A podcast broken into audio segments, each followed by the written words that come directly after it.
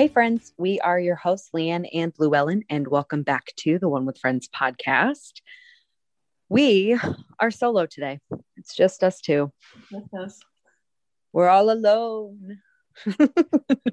I won't sing. That's it. That'll be the extent of my singing abilities. Well, in order to give Llewellyn a little bit more time to think of her life update, I'm going to go ahead. Mine will be real quick. I just got back from Phoenix last week. We went up there. My mom would have turned 60 on the 22nd of February. So we, because of our turnaround time in California, and we all needed to get back to all of our jobs and stuff because none of us lived there, we didn't really have like a, you know, burial or, you know, cremain scattering type of thing. And so we just decided to make a big deal out of her 60th birthday because she always made a big deal celebrating our milestones. And so we went out there, drove up to where our old cabin was. And there's this little memorial for my youngest sister who had passed, forever ago, but we figured that because there's a memorial out there, it would be a good resting place for my mom. So we just got back from that. It was good seeing some family, hanging out with my sister, of course, again, and just getting back into the swing of things for work and life back in Nashville. So Llewellyn, does that give you enough time? I was so like focused on listening to your update. I'm like, what is even in my life right now? Goodness. Okay. How is it already March is what I know. Oh my goodness. Well, I mean, I guess I could give like a pre-life, like pre what's happening this month. Next week, I'm actually flying down to Florida. Me and both of my brothers, as well as my niece and my nephew, are all going to fly to Florida to spend my brother's birthday together. My brother who had passed last May, his birthday is this month, and we're just going to kind of get together. We actually got like a dolphin sightseeing cruise for... Oh my gosh, how fun! Yeah, for just our family. So it's like a private cruise. Yes. We're going to do that in the afternoon, and we haven't really decided what we're going to do that night. My mom really wants to set off those like luminary like light things, but they're kind of illegal with like the open water and all that stuff in Florida. So we're not sure if we can do that, but she wants to do something. And since we're all going to be together, it's like the perfect time. So that's kind of like been my focus, you know, after like, I feel like after you set, like after you buy a plane ticket, you're like, all right, I'm in vacation mode. Like I just need to get there. That's so true. So I'm looking forward to that. And then my brothers leave. They're only there for a couple of days, and then I'm going to spend another week with my mom, just us girls. So I'm looking forward to that. And everything else in, you know, up here in Michigan is cold, utterly cold, like single digits cold, and snowy. So, you know, nothing super exciting is happening in Michigan, except we're open now. We finally have, well, somewhat, we finally can go into a restaurant. So nice. Exciting. That's awesome. It's the extent of the excitement here. Go figure that both of us, one, would experience major loss in 2020 and the year completely suck. And then two, that their birthdays would be so close. I did not realize that their birthdays were that close and that we'd both be doing something for their birthdays within like a 2-week period of each other. So that's kind of crazy. Yeah. The only time Llewellyn and myself like update each other with life is pretty much when we're recording the podcast. So I know it's the only time we really see each other anymore. It's so true. It's because we record so much at the same time that then in between we're like, we don't want to see each other. We don't want to talk to each other. I'm just kidding. I'm just kidding. But it was kind of nice because we had Two Star Podcast. We split those episodes over the last 2 weeks. So you guys got the full version of our last chat with them, which was obviously mainly about Friends, but we know them well at this point enough. We know them enough to know that it quickly gets off topic in random, you know, rabbit trails and all of that. So we decided just to give you guys the whole bit as opposed to teasing it like we did last time and having you guys go over there. So we hope you guys enjoyed our feature on the Two Star Podcast. And then they were, of course, very kind to share their audio with us. They're just four guys living over in the UK that talk about a variety of topics. So as a reminder, go over and follow Two Star Podcast, give them 2 stars. I think that's their thing. And yeah, give them a listen because they are a riot. And it's been fun trying to learn their humor because British humor is different than American humor. And I sort of feel like an idiot every time that we talk to them, because I feel like I just keep throwing out different jokes and different sarcasm levels to see what hits their funny bone. And it seems like every time I think I have a formula down, the next time I try it, it's all different. Like it's all changed. So I can't quite pin them down, but anyways, it's been fun. We've enjoyed it. And so we hope you guys enjoyed the last 2 weeks with Two Star, but now we are back and ready to get into the game for this episode, which is the one where Dr. Ramoray dies. Llewellyn, give us the episode recap. Yes. So this week we watched... Did you like that transition? That's pretty good, right? That was pretty good. Yeah, thanks. All right. So this week we watched the one where Dr. Ramoray dies. So sad. So sad. Joey's so... character looks set to be killed off after Joey makes some contentious remarks to a fan magazine.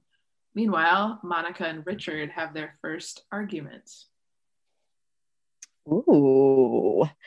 All right. So essentially the soft open is just the gang watching the show together. So it's pretty normal. They're all cheering him on. He, cracks a joke and then he essentially tells them what's happening throughout the rest of the show when it goes to like a commercial break.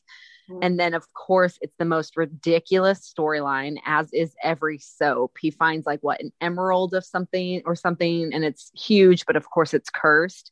Yeah. And so Chandler sort of makes that joke like, God, that's good TV. And of course it's like, that's the worst TV ever, but because it's soap opera-y. So anyways, any comments about that? That was so fast and so kind of generic.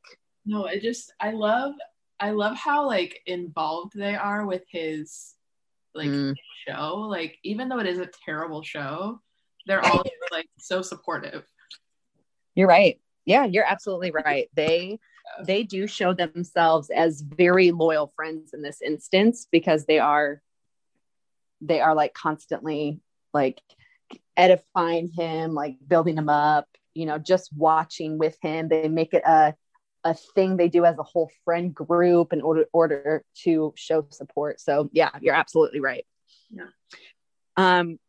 We go into the main episode and we kind of clue in on the guy's apartment.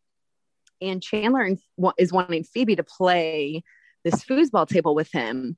And I just had this thought while we were watching it, like, we don't get a lot of Phoebe Chandler in like solo, like connection a lot, do we? No, not really. Not without like the context of the rest of the friends. They obviously might exchange dialogue, but like for them to be hanging out, just the two of them, just seems weird to me. Yeah, it is different. 'Cause I feel like in that, like when you think of Phoebe with anyone, if she's not with the girls, like I think of her with Joey, because that's like, yes, she gravitates towards. Like her with just Chandler or her with just Ross is like, you don't see it very often.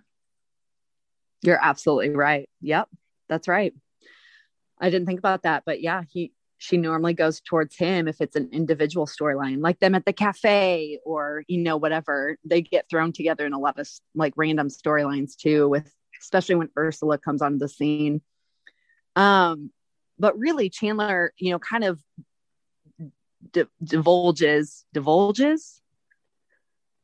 tells Phoebe that he's starting to show a little hesitation with Eddie. Like maybe they're not connecting.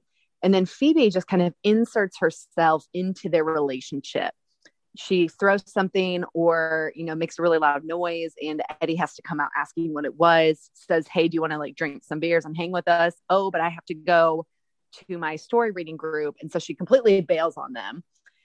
And it, you know, Chandler's not too happy about it, but it breaks to commercial. You know, we can tell it breaks to commercial and comes back, and the guys are bonding. They're, you know, telling their stories. They're, you know, joking, laughing, drinking some beers. And then all of a sudden, Eddie unravels with a breakup story. And he's trying to keep it lighthearted with his crazy Eddie laugh. But he's like, you can see the crazy in his eyes at this moment. And I think it's in this moment you realize that Eddie is a hot mess. That's saying it nicely. Saying it very nicely. What was your thought of like them like jabbing about each other, you know, like connecting for the first time, and then hearing that story of his ex? Yeah, I think it was like it was cool to see, or you could kind of see Chandler like almost like letting go, like, okay, yeah, like this is what I'm used to. This feels normal. You know, like they're just like talking back and forth, and they even bonded over like, well, what is the capital of Cambodia? And they're like, well, it's obviously not this, like, you know, just their like guide banter. But then like you said, like you could hear in his voice how, in Eddie's voice, just like how he like the inflection just kept getting like more and more and more like intense. And Chandler's like whole demeanor just switched to like, oh my gosh, what is happening? And he like, I'm pretty sure like Matthew Perry is incredible at like facial expressions, I feel like. So you could just tell like the whole scene, he went from like super relaxed and chill to like, I feel like I'm about to be murdered by this guy based on the conversation. Like he's going to start considering locking his personal door when he goes to sleep. Yes. Yeah. Okay. What's really funny about this is that the capital of Cambodia is Phnom Penh, which can obviously easily be misheard as Sean Penn. So it's spelled Phnom. So Phnom, and then Penn, Penh. So they didn't like get it too far off. So that joke in there, you know, she thought the capital of Cambodia was Sean Penn. It's kind of like really close together. So that was a good joke on the writer's behalf. And then, of course, speaking of Sean Penn, we obviously will see him several seasons from now in a 2-episode storyline for his character, Eric. So we'll kind of, you know, loop back around to Sean Penn in several seasons from now, but I just had to bring that in. So we cut over to the cafe, and the gang's all hanging out at the cafe, and Monica essentially invites Richard over to her place for the night. And, you know, Ross is kind of behind the scenes, sort of like, you can tell he's probably going to be really uncomfortable with it. He's like, you know, ladies and gentlemen, my sister, Monica, because she's, you know, doing her little flirty thing that you would do with somebody that you're inviting to sleep over. And he doesn't have any of his stuff with him. And of course he's not going to need it, because what are they going to be doing all night? Right. Not being dressed in pajamas. So, but Phoebe decides to chime in and say that out of all the many, many, many guys that Monica has been with, that Richard is her favorite. So of course, Richard takes that, you know, pretty funny. But also mentions like, you know, Phoebe thinks I'm her favorite. And Monica says, Phoebe's crazy. And then Rachel chimes in and says, Phoebe's dead. Like she, like girl code, she knows what's up and what Phoebe just did to that relationship, because that is not something that you want, you know, displayed in a megaphone to your, you know, brand new boyfriend who you are falling head over heels for. Right. Okay, before we go past this cafe scene, Rachel's blazer that she was wearing was, I'm not somebody that typically goes for like like multicolored things, but blazer was incredible.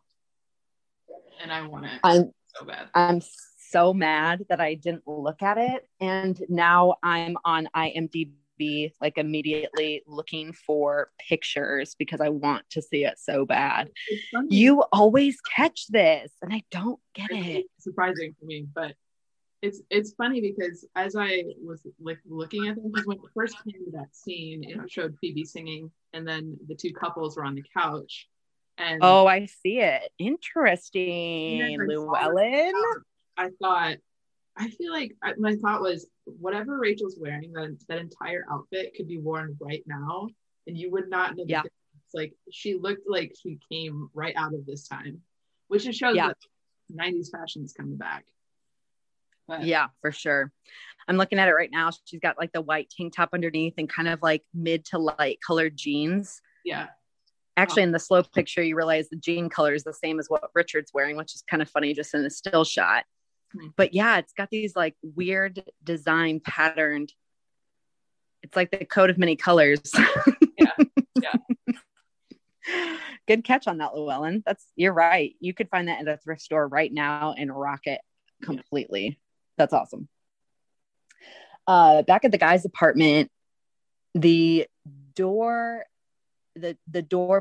rings or someone knocks. And so Chandler opens up and finds out that it's Tilly who is showing up to drop off the fish tank. And they sort of like bond over the weirdness with Eddie. Like they have a very quick moment where he's realizing like, oh yes, isn't he a little intense? And then before they can really get into it, he shows up. Mm-hmm. And the exchange is really quick. Eddie makes it very awkward for all involved. And then Tilly leaves, and immediately Eddie accuses Chandler of sleeping with Tilly, even though she's been there for 2.5 seconds. Right. His crazy is coming unhinged, and he's very accusatory towards Chandler. Yeah. And that's pretty much it. I mean, they sort of just, they get into it and we'll see it kind of come back around, but it's the very beginning of that part of the storyline.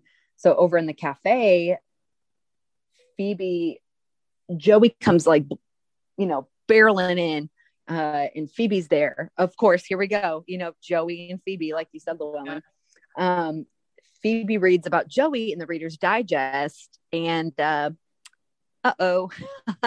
Joey says that he writes most of his own lines. And when he kind of explains it or expounds on that to Phoebe, it's not exactly how he made it sound. Right. He just sort of inverted the way it was saying. It made me think of like, remember back in like, high school where you needed to write a sentence. And if you couldn't remember how to spell a word, you completely inverted your sentence so that you could use a different word so that you knew you could spell it right. Yeah. Yeah. That's what made me think, like, it's almost like Joey couldn't remember the exact line, but he knew the idea of it. And so he said, this woman's, not going to live, as opposed to saying this woman's going to die. And it's the same concept, but he took that, with all liberties and said, I write a lot of my own lines. Yeah. And of course that's not going to fly with the writer, because obviously the writers are paid for what they do and they are very good at their job. And he is not a huge fan of, Joey, mentioning that little, idea that he's the writer.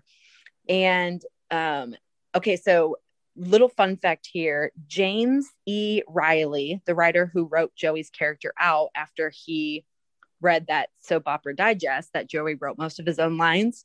He was a writer for Days of Our Lives, as well as General Hospital, and The Young and the Restless. He was the head writer in the majority of the Days of Our Lives episodes from 1992 to 2006. Riley died October 12th, 2008 at the age of 60 from complications after cardiac surgery. So the one who is, casted in that moment as the writer really was the writer from those days, from 92 to 2006, when Joey would have been on the show. So that's just a little bit of a fun fact. And it kind of goes in really quick, a cadence here where you see the writer and then all of a sudden you see this delivery guy. Joey essentially receives the new script at his apartment for the next episode, and he is scripted to fall down the elevator shaft, and he is bumming really hard. Yeah, poor guy. I know. Do you remember what other shows does the delivery courier like play in? I feel like he looks really familiar in like some. Go ahead. He did what? He looked really familiar, but I can't like place it. Oh, nope. I got it. His name is Brian Posehn. He also plays in, I'm trying to find the neighborhood. Oh, Big Bang Theory. He plays in New Girl. Oh, it's New Girl. That's where we know him from. Wait, what was in New Girl, he plays the biology teacher. Oh, yes. Yes. Yes. That makes sense. Okay. You and I have a mutual love for New Girl. So I know we know him from somewhere. Yes. Okay. So the delivery courier is Brian Posehn, also plays in New Girl as the biology teacher. So that's awesome. Good little connection there to another one of our beloved shows. Okay, so we go back to the girls' apartment, and Richard and Monica kind of have continued what originally got started at the cafe, and they're talking about the talk, you know, how many people have you been with? And Monica cannot believe that Richard has only slept with 2 women. She's like, have you seen you? Like, there's no way. And in Richard's attempt to, you know, get some information out of Monica, he's like, just give me a ballpark. You know, she goes to the bathroom. She's really trying to avoid this because she's obviously more than 2. And she comes out. She says, I know it's definitely smaller than a ballpark, and then goes back in. Well, from that conversation, we see that Ross also has gotten a little bit curious about his partner. And the talk moves across the apartment to the second couple in the room. So the conversation is now kindled for both of the couples in the girls' apartment. And we'll come back to where we find them in a little bit. So have you ever had those conversations with boyfriends or guys of interest? I mean, do you feel like that's a normal thing that needs, you know, like a kind of rite of passage for, you know, new relationships? I have not had that like exact conversation with a guy, but I feel like that's something that would happen in a relationship. Yeah. I don't know how much like how much weight it holds in a relationship really, but right. Just like in my own personal opinion, like to me, I don't think it would really matter so much, but right. Yeah. I feel like I've like, this isn't the first time I've like heard people call it like, oh, the talk, like how many people have you been with? And so I feel like it's common. Yeah. I've definitely had those conversations, especially with, you know, guys that maybe I wasn't like in high school with at the time, where like maybe I was in high school. Like I dated someone in college that was like, we were really serious, and literally he had bought a ring. We almost like, he was just short of proposing pretty much. And like we had that talk. And then I think at one time I was like interested in this guy, and we just happened to like dive into that conversation. And I really, really wish that I had not told him, because we were not seriously like, we weren't together at all. We were just sort of like interested and maybe like flirting with the idea of it. And I was like, that person had no right really to know about any of that. It's almost like one of those things where I don't know, how do you feel about that? Like moving forward, like I know me and you are not dating, and we have not dated seriously in quite some time, but like, how do you feel about that moving forward? Like when you do date, because like, I know you and you'll only date seriously. What's your thought on having that conversation? Is it worth it? Like it's so much in your past. I don't know. What are your thoughts? I don't know. I mean, I feel like it's a valid question to ask, but I don't know, it's like one of those things that it is so far in the past that for me, at least, I don't know about him, but that it's like, I don't really even think about it anymore. So like, it doesn't even count in that sense. So I don't know. I mean, that's a good question because I haven't, you know, obviously there's nobody I'm dating right now, so it's not like in the forefront of my mind. But I mean, that's a good question. What about you? I'm undecided. I feel like what is the real benefit of knowing? But also, like, at what point in the relationship do you have this conversation? Like, these guys just started dating. I know. And like, it's really not the conversation you have like on month 2. Like, yeah, right. Totally. You know? So like, I guess it depends on how serious it's getting. I think it depends on how serious, but I also just think it depends on the couple. I'm just wonder personally, like, what benefit does it do me to figure out the history of my like partner? Right. Just so I can be jealous. Like, what see that person? Right. Like, is that going to feed insecurities? And if it is, it'd probably be better for me to not feed that, you know, like, agreed. And if it doesn't benefit our relationship at all, like, if he still wanted them, he would be with them. So what's the point? I just don't know if I understand the point of finding out. Yeah. I think everyone likes to have their own like sick need to know, but it really is kind of torturous because it does play on insecurities, because then you're comparing yourself to someone who's in their past and then you judge yourself. I just don't think now as I'm talking this out, I just don't even know if that's a healthy thing to do, unless there are like, I'm sure there are random circumstances where it would behoove you to find out. And we're not going to go into that in the show, but I just don't know if it would benefit me at all. Right. Now that I'm thinking about it, like, I don't care. I don't care. You're with me. I'm not going to compare myself currently, your current person, to a past person that you have since broken up with and are no longer with. Right. I just don't think it's healthy, especially in a new relationship, to go over that. You're like, you're already on your best behavior and try not to be insecure. And I think it's dumb. If you think differently out there, friends, email us or tell us on social media. We want to hear your thoughts. Yeah. Okay, let's move on though. So we jump back over to the guy's apartment and the argument ensues. All of a sudden, it has sort of escalated. Now Chandler has killed the fish, supposedly. And in their kind of banter, arguing back and forth, Chandler puts his hand on Eddie's shoulder.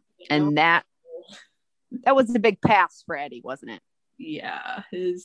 I feel like every time we see Eddie again, it's just like the meter of his psychoness just goes up a little bit more. You're right. I don't know if it's just because I've been watching too many like true crime or documentaries or whatever, that like all I see when I see people like that is like, you're gonna be a serial killer. Like, yeah, I just kept seeing it every time. I was like, all right, Chandler, you need to like leave. You need to get out, hide all the knives, any blunt force object, get out of the house. Like, anyways. And we haven't even seen like the culmination of Eddie yet. Like, that will come in our next episode, but we're not even at the worst part of it yet. And it's already exactly what you said. Yeah. Like, this person, if this were real life, would be in an insane asylum or wanted for murder for sure. Yep. Yeah. So when Chandler puts his hand on Eddie's arm, you can clearly see part of Matt Perry's middle finger that it's missing. He lost it when it was accidentally shut in a door when he was 3 years old. Oh, did you catch that? I did not catch that. You're going to have to go back and watch it. Yeah. Okay. Hop back over to the girls' apartment again. And we drop back in on the conversation of Monica and Richard. And okay, this is so frustrating. Monica has said her number off screen. I hate when they do that.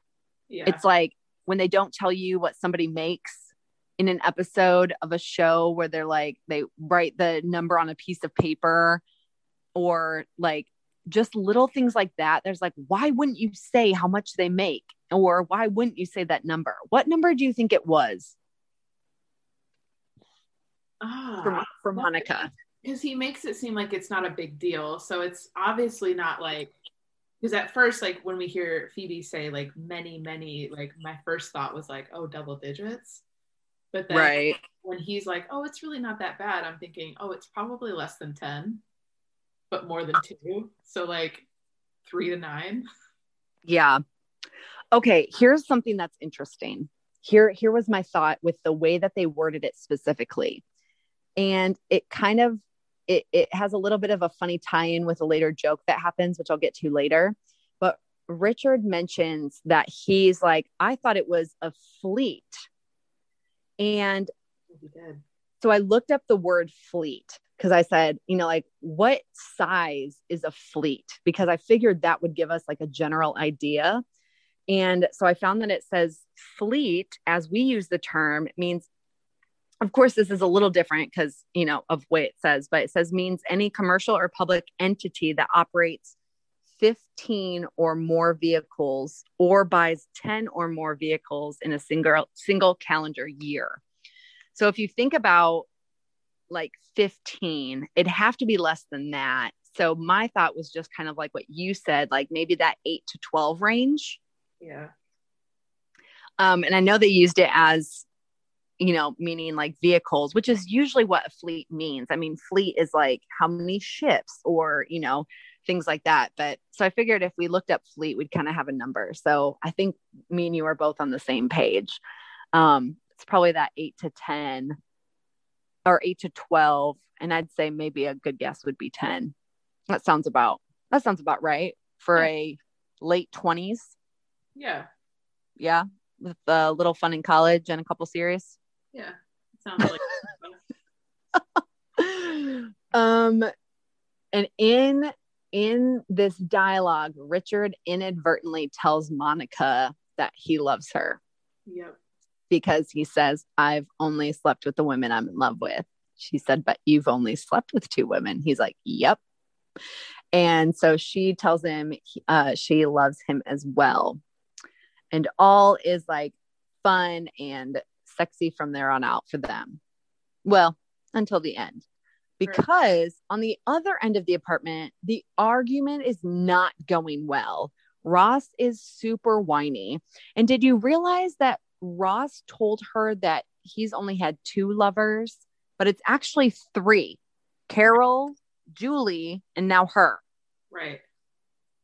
So 1, Ross is a liar, or maybe it was just a, you know, bad writing prompt on the show. And of course, Ross's main sticking point is Paolo. It's Paolo, always Paolo. Yeah. Okay. So talk about that for a second.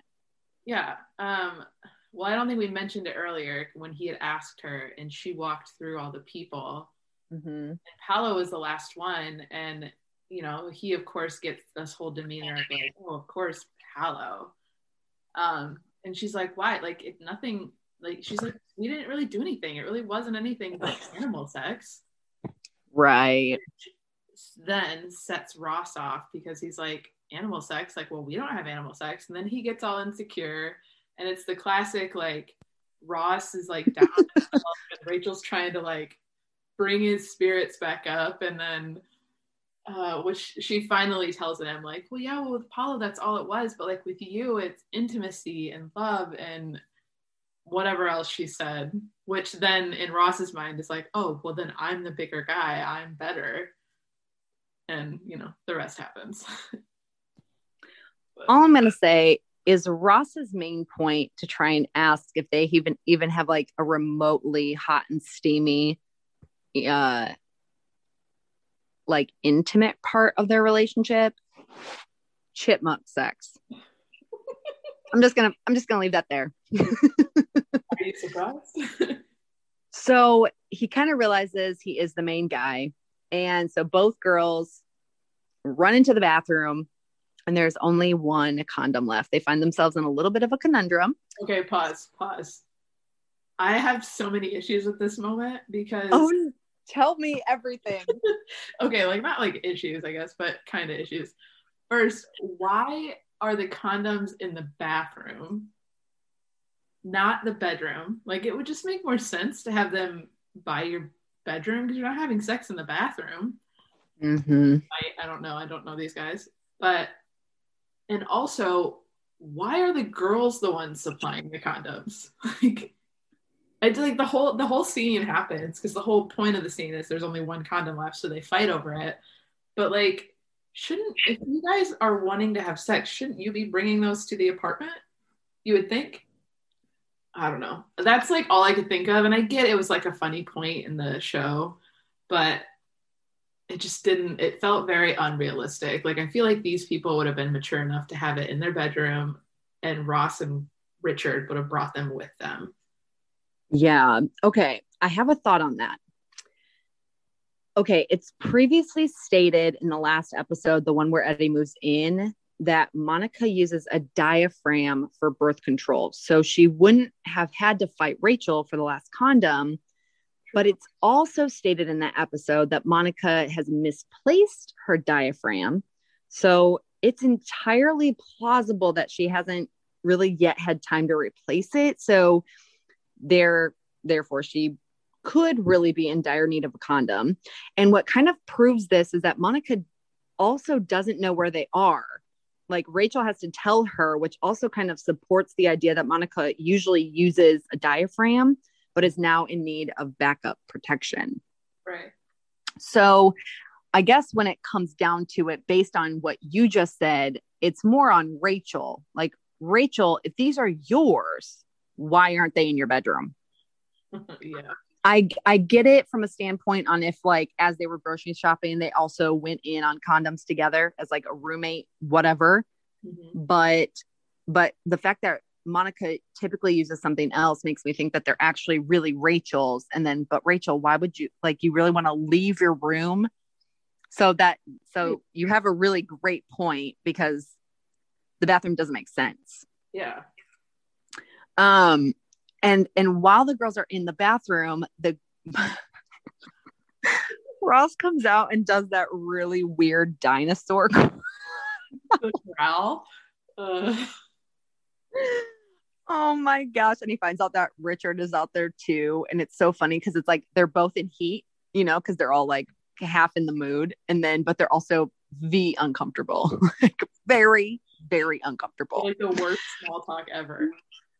They're both like in their boxers. It's just like so awkward. Okay. At one point, I can't remember if it was this time or the later time, but Ross asks Richard if he was in Vietnam. It was this time. Is it this time? Yeah, it was right before it panned back to the girls and they did the rock, paper, scissors. And then when it came back, they walk out of the bathroom and the guys are like deep in this conversation. Okay, got it. Then I did put it in the right place. So Tom Selleck served in the 160th Infantry in the California Army National Guard during the Vietnam era from 67 to 73, but was never deployed to Vietnam. Wow. So that's kind of a little fun gist. Essentially, they're so awkward that they get into beard combing, you know, and then the girls are bartering in the bathroom. They come out, the guys are arguing. And in that argument, I do have to say, Richard is correct. Deer hunter was John Savage losing his legs, and coming home was John Voight as paralyzed. So just to settle the score, Richard was definitely right. I think it's funny that in any type of argument that Ross gets himself in, he always seems to be on the losing side, especially like the one with Phoebe when she ended up breaking him down to realize that maybe his one way of thinking wasn't the ultimate way. So I feel like that kind of happens often, but so Rachel has won, and, you know, as a courtesy next time, Richard asks Monica if he could see the schedule beforehand of when they are and are not allowed to have sex. So that was really funny. So back in the girls' apartment again, essentially we're, you know, showing a change of day. Chandler's complaining to the group about Eddie and how like accusatory he is. But the main part of this scene is that they start watching the show without Joey. They don't understand why he's late, but they're like, "What? Well, we'll just start it. He already knows about it anyways." And Joey is so bitterly acting this scene out that it's so fun to watch. Fun. He like, you thought it was fun to watch? It was funny to watch. It was so painful to me. I'm like, this is terrible. His acting, the way they had him die, like all of it. Oh, yeah, for sure. I mean, what's funny is that he's like, do you want to get on the elevator? Yeah. Like, you know, he just ad-libbed that in real time. And then the guy's like, nope, just you. Like trying to get the actor Joey in line for his character, Dr. Drake, you know, like in real time, trying to like autocorrect him a little. So what's funny is that when Dr.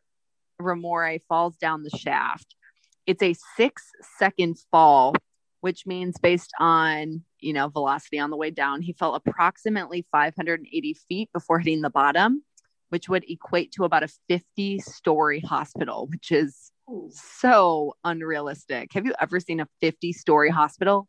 No. They're like, what? Maybe 7 floors, maybe. I mean, you might get one that has like 10 floors, but that like, yeah, like maybe in the bigger cities and stuff. Yeah. So they find out that, oh no, like they just kill Joey off. So they run over to Joey's apartment and they really are coming to like, you know, comfort him. Yeah. And Monica has to use the bathroom, of course. But what struck me was that Joey said, you know, oh, well, maybe they'll bring him back. And they said, no, like they said that it was so like smashed in or whatever, that they said the only doctor that could save him was him. And have you ever watched Grey's Anatomy? Oh, I love it. Does that not sound like the whole conundrum with McDreamy? Oh, it 100% is. But the writers of Grey's Anatomy did that on purpose because her and Patrick Dempsey got in such an argument that she wanted to kill him off in a way that was so ironic. Yeah. I'm like, that it's so frustrating because it's just annoying. Anyways. And that's so petty. It's so petty. But it's like Shonda, you petty girl. You're so petty. Yeah, but you a great writer, so keep going.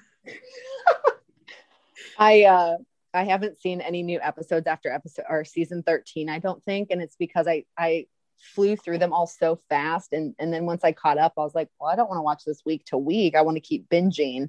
So I just stopped. And then once they're done, or once they have their final season or something, I'll binge through the rest of them. 'Cause I know a lot has happened since I've last seen it. So yeah, but anyways, okay. The proof in Joey's mind that he made it, like his one, like identifier that he has risen to the top, the cream of the crop, so to speak, is that he was pre-approved for a credit card and he has never been pre-approved for anything. And of course, Rachel, they give this throwaway line that's like, you know, you're always pre-approved with us. And he's like, no, that means jack squat to me. Like, I don't care about that at all. We go back to the guy's apartment and it's Eddie and Chandler, and Eddie is being weirdly nice in a way that's unsettling, really. Awesome. And again, seriously, yes. And it gets really weirdly worse. Yeah. He says, I've got a new fish, and the camera does this like really good camera work where it doesn't really let you see it. Like, in real time, you wait until Chandler puts his head all the way near it for the camera to pan with him, just to keep the suspense off the camera. And we find out that he has put a goldfish in the tank and named it Chandler. What the heck? I thought Chandler's reaction was perfect. It's just slowly like looking at him, and he's like, that's a goldfish cracker. And then like turns around and walks into his room. Yes. So they are really, you know, we're seeing that there is a lot to Eddie. I think, you know, the most exciting episode when it comes to Eddie is definitely the next episode, but they have whipped out the crazy on Eddie real fast. Yeah. In this episode, he went from joking to all of a sudden, you know, talking about his girlfriend. And now we have descended into just chaos, essentially, in Eddie's mind. So the tag then is kind of a replay of the previous scene in the girls' apartment. Now the guys are the ones on the hunt, and they both find themselves back in the living room together. But now, instead of them being in their own boxers, they are both in their own girlfriend's robes. Yeah. And seeing Tom Selleck in a robe, knowing that both of them are tall. Those both of those guys are tall guys. Yeah, they are. And to see guys in robes are not sexy. Would you agree or disagree? I mean, in girls' robes, no. I didn't mind when Chandler was in the robe. Yes, but he also had his shirt on underneath. That's true. Yes. Like, yeah. If he's clothed and it's just like an accessory, like thrown over. Yes. Yeah. Agree. But or like, I'd even take knowing that they've got boxers on underneath. But yeah. And obviously the actors definitely did, because you don't want any mishaps. But in real life, you're probably not running out there with a bunch of clothes on. Right. You're like at the peak, and you're like, before we take this literally any step further, I have to go grab this from the bathroom. So the fact that just the idea of guys being in robes with nothing on underneath, and just the flap being, it's a very thin line between it like coming open versus like those things aren't clasped together. You're banking on the fact that the robe ties and is kind of sticking to its own self in the fabric so that it doesn't come undone. And just the idea of their manliness just being right there just does not, it seems very vulnerably weird for a guy to be found in that position. To me, I don't know what that is. Do you get where I'm coming from? Or are you like, I don't know what you mean? I mean, I get it, but I guess I don't fully get how it's different for a girl. Yeah. I mean, a girl in a robe, I think, is a lot, like, makes more sense to me. But for some reason, guys in robes with their danglies, like, right on the other side of a little thin flap of fabric, just seems weird. I get it.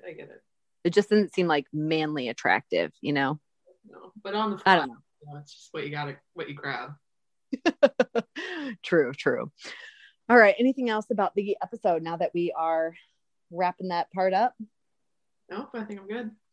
Overall, it was a good episode. How would you rate it in our patented, trademarked episode rating system?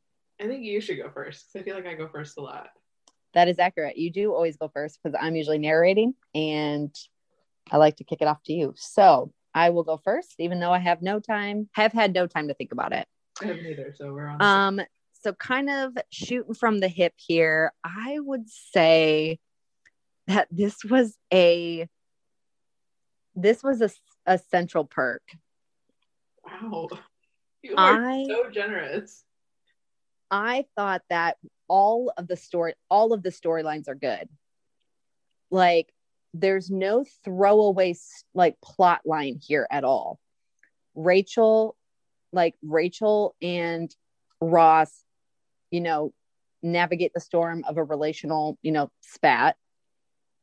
The same one that Monica and Richard are navigating through, and they all do it really well. Joey gets kicked off his own show in a very ironic way that is because of Joey's own inability to recognize the consequences of his own words. And like the whole Eddie and Chandler story bit, that's one of the most iconic, honestly, for Friends. Like when I asked Elizabeth, you know, last week, she talked to us. Well, it wasn't our last week, but for the last real episode that we did, sorry, Two Star, that's not a dig against you guys. Obviously it was a real episode, but, that, you know, when our main show notes one, she mentioned she had thought that the episode she was getting in on was going to be Crazy Eddie. And because we're getting that crazy Eddiness, it's just such a fun element. And because he's so over the top, like serial killer vibes, I just think that all three storylines are very strong, move the characters forward, highly, highly, highly entertaining. I want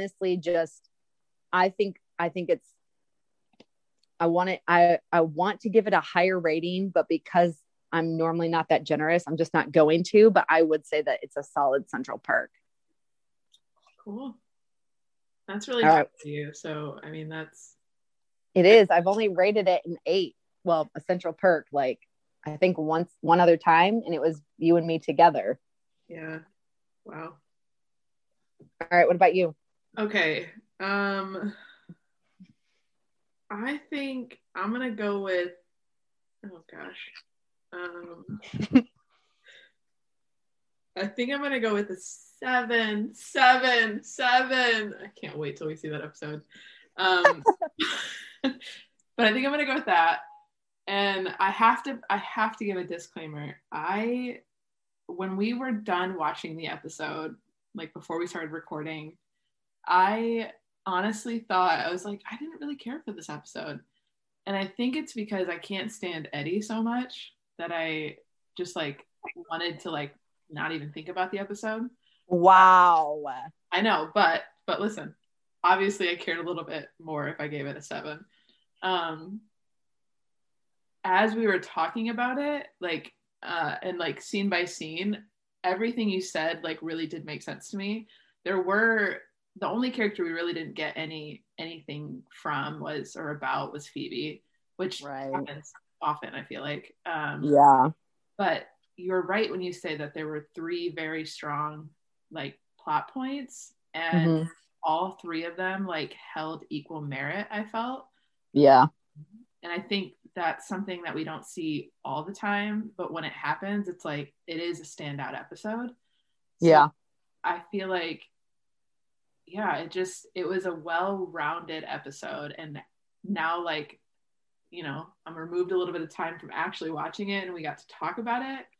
I could see like little things even more, and especially because like the title of the episode was the one where Drake Ramoray dies, which is an important part, but it wasn't like the focus of the episode. So I don't know, I like how it had that like sad angle from like Joey's failure almost to the excitement of like the I love yous and their passion to the psychoness of Eddie and Chandler, and just I feel like all of those together, like all these different emotions, you're like, I don't know what to feel in this episode, but I just thought it was good. And Phoebe, I mean, she was there and she like kind of held her own in every single scenario, but yeah, it was good. It was better. Yeah. It's better than I expected after we talked about it. Yeah. Phoebe's definitely the brunt of the show. Like she's the one that gets, you know, the kickoff if, you know, there's not enough time to allot for, you know, her in there. Right. Wouldn't you agree that typically, you know, there's usually 3 storylines happening all at the same time.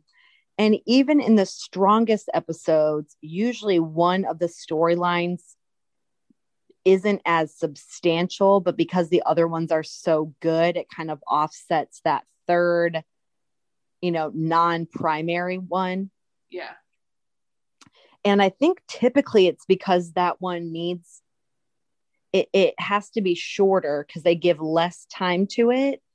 And because of that shortness of time, they probably don't have really a lot of time to give it a lot of weight so that it can carry its own as the third, you know, sort of priority storyline. It's sort of on the last of the totem pole. But I would agree with you, even though the Joey storyline is probably the one that gets the least amount of weight. It's definitely the third on the, you know, third on the rung. It still is so complete of a story that it definitely holds its own, which I think is like, it kind of is that perfect trifecta where I think being able to do that with having it be the shortest running of the three stories makes it kind of like, you know, it makes me think of like the bar stool where you've got three even legs that you're kind of, you know, setting this episode on, and all three can really hold their own, even though, you know, that one doesn't have as much time given to it. So I say, well done for this episode. I almost want to rate it higher, but not quite,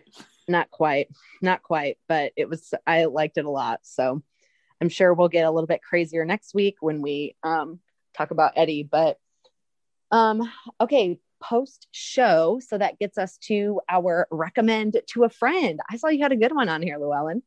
Yeah. So was this a look around your house real quick and find something for the episode? Well, this was I'm sitting on my couch. We're about ready to watch this episode and oh crap, what is my recommend to a friend?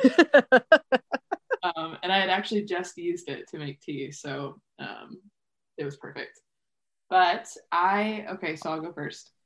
I would recommend to a friend, and I guess the brand to me didn't matter, but this is the one I have, so I'm gonna just go for it. But a Bodum Gooseneck Electric Kettle. So I don't know if I've mentioned this on the podcast yet. I know that everybody knows I love coffee, and I don't own like a standard drip coffee pour thing or whatever, like most households have, like that or Keurig. I make all of mine like pour over style. I just have like inherited all of these different coffee things. And that's how I drink my coffee. So in order to do a proper pour over, you need a kettle or a gooseneck, like tea kettle. And I have one for like my stove, but it drives me nuts to like have to boil my water on the stove. I don't know why. I just can't stand it. So I finally broke down and bought myself an electric kettle, and I splurged a little bit and got one that had the built-in gooseneck. So then that way I didn't have to do the whole, like, let me boil water and then pour it into my like nicer tea kettle or whatever. So all of that to say, I bought it. It like literally boils in maybe like 3 minutes. So I usually, as soon as I get out of bed, I start boiling water. And then by the time I'm like done brushing my teeth and getting dressed, like my water's ready, make my coffee, out the door. It is literally my most favorite thing. And it's like a matte black finish. So it looks super sharp. Ooh, nice. I've been terrible at like keeping up my stainless steel kettle before, so like it got all the hard water on the inside, but this one I'm like devoted to. Okay, once a week I'm going to clean it with vinegar so it doesn't get hard water buildup and all of that. So I'm super excited. So if you're looking for a tea kettle, I highly recommend the Bodum Gooseneck Electric Kettle. Boils quick. It's great. I love it. I'm literally Googling it right now because as soon as you said matte black I had a feeling that would get you. I was like, yes. Yeah. I mean, it's not super expensive either. When I say splurged, I think it was like $35 on Amazon when I bought it. So yeah, that thing looks sharp. It's nice. Is it, does it have that like cork handle on the top? Yep. Okay. Yep. Mm-hmm. Yeah. That thing looks sharp for sure. So nice. I'm excited. Awesome. Good for you. That's a good one. I feel like that's not the first one, but like one of the ones you've got like really passionate about. Also, do you always drink tea? Where has this tea thing come from? No, I occasionally drink tea. I drink a lot of coffee, and there are some nights where it's like 8 o'clock at night and I really wanted, like right now I would really love to go drink some coffee, but I probably shouldn't. So I have like decaf tea that I drink. Nice. That's a solid. I actually started liking Earl Grey tea because of you. Yes. So maybe that should be my recommend to a friend, and I'll move what I was going to say to the next week. What, Earl Grey tea? Yes. Guys, I'm doing it. I'm calling an audible. I'm literally copying and pasting what I was going to recommend to next week. And you know what that means? That means you're going to have to come back next week to hear my recommend to a friend. It's a good one, guys. It is a good one. All right. Copy and pasted over. I am going to recommend Earl Grey tea. Here's the thing, guys. I love lavender. Yep. And I love bergamot, apparently, because Earl Grey tea, it's the only tea that I'll drink without anything in it and actually enjoy it while, but even just putting in some creamer, like, it is the best thing. And when it's infused with some lavender as well, it gives this little extra, and the lavender is not strong at all. I probably couldn't pick it out if I didn't know that there was lavender in it, but there's something about Earl Grey tea that makes you feel sophisticated and British. And people are like, this is not selling me at all. No, but it tastes so good. It's hearty enough for, like Llewellyn said, if you want a coffee, you don't feel like you're getting some weak herbal tea that tastes like infused water. It actually has some heartiness to it. And when you pour in some sort of heavy cream, or I know, Llewellyn, that you don't drink actual dairy anymore, so I don't know if you put anything in it, but I don't even put sugar in mine. Because I just like the authenticity of the flavor of it, but I do like the creaminess. To me makes it seem like it adds to the richness of the flavor. So there's like the richness of the flavor with Earl Grey, but also partnering that with like a heavy cream or, you know, a milk makes it just very it makes it heavier to drink, which then makes it seem more full, like a full bodied beverage, which is kind of what you're missing if you don't have coffee, even though coffee and tea are made exactly the same way. But for some reason, not exactly, you know what I mean though? Like it's, you put it in water and it infuses it and that's what you're drinking. They're made the same way essentially, but there's something about that tea that gives you enough richness that it's a good coffee alternative. Mm-hmm. Still has a lot of caffeine in it, but if you've got decaf, then obviously that's helpful too. Yeah. So there's my audible. Earl Grey, highly recommend to a friend, and you can have that Earl Grey in a Bodum Gooseneck Electric Kettle. Boom. Did it. Boom. Awesome. Well, that then wraps up Mike Drops, our episode. We will catch you. Nope. That's your line.